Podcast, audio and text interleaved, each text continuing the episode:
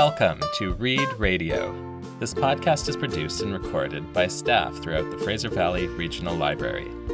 Here we present our recommendations on anything and everything from our collection for your reading, viewing, and listening enjoyment. We post new episodes to our website and SoundCloud every 2 weeks. Hi, my name is Sarah Yost. I'm a librarian at the Maple Ridge Public Library, and for years, I have been a huge fan of Rainbow Rowell. Rainbow Rowell is a hard author to describe because her writing is so diverse. She writes for both teens and adults in multiple genres and multiple formats, from fantasy and romance, graphic novels, short stories. She writes everything. But the one constant in her writing is that her characters are fantastic. Most characters in her novels are struggling to find themselves, and she writes beautifully of the human experience and the challenges of growing up or just being a grown-up. Her novels are romantic, but in a way that is thoughtful and authentic instead of cliché and unbelievable. She isn't afraid to end things on her own terms, meaning that not everyone gets the happy ending they're looking for, but you will thoroughly enjoy the journey. So, where to start? I would recommend starting with Fangirl. This is the story of Cath, a new college student who is moving out of her house and away from her twin sister for the first time. She's socially awkward and shy, and she loves writing fan fiction. Cath struggles to grow up and leave her old life behind, making new friends and finding love.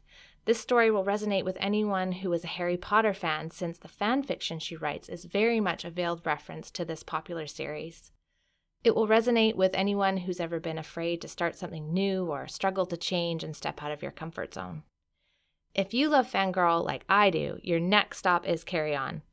This is a really interesting book because it's a novel based on the fan fiction that Cath writes in Fangirl. Fun, right? Rowell expands on this universe and these characters, giving us an interesting retelling of the Chosen One stories and a fantastic LGBTQ love story.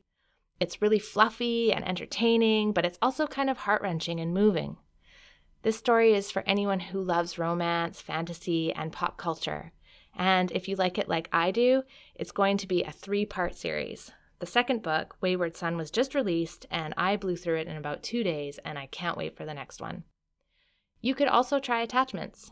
This story is told from the perspective of Lincoln, an internet security officer at an office who monitors the content that coworkers send each other via email.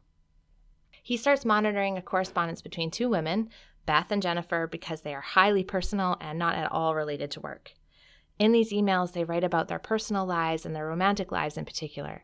And Lincoln can't stop reading these emails, even though he should be putting a stop to them, and he winds up developing feelings for Beth, even though he's never met her in person before. This is a fun, light, and addicting read about modern-day romance and about how hard it can be to meet other people in our increasingly digital world. It's unique because it's a romance novel told from the perspective of a male, which is kind of rare as well. Overall, I love this book and the characters that Rowell creates. You want to be friends with them and you root for them, even if they are being a bit of a stalker. That's our show for today. Thank you for listening. If you enjoyed this episode of Read Radio, why not rate and review our show? You'll find Read Radio on iTunes and SoundCloud. Thanks for listening.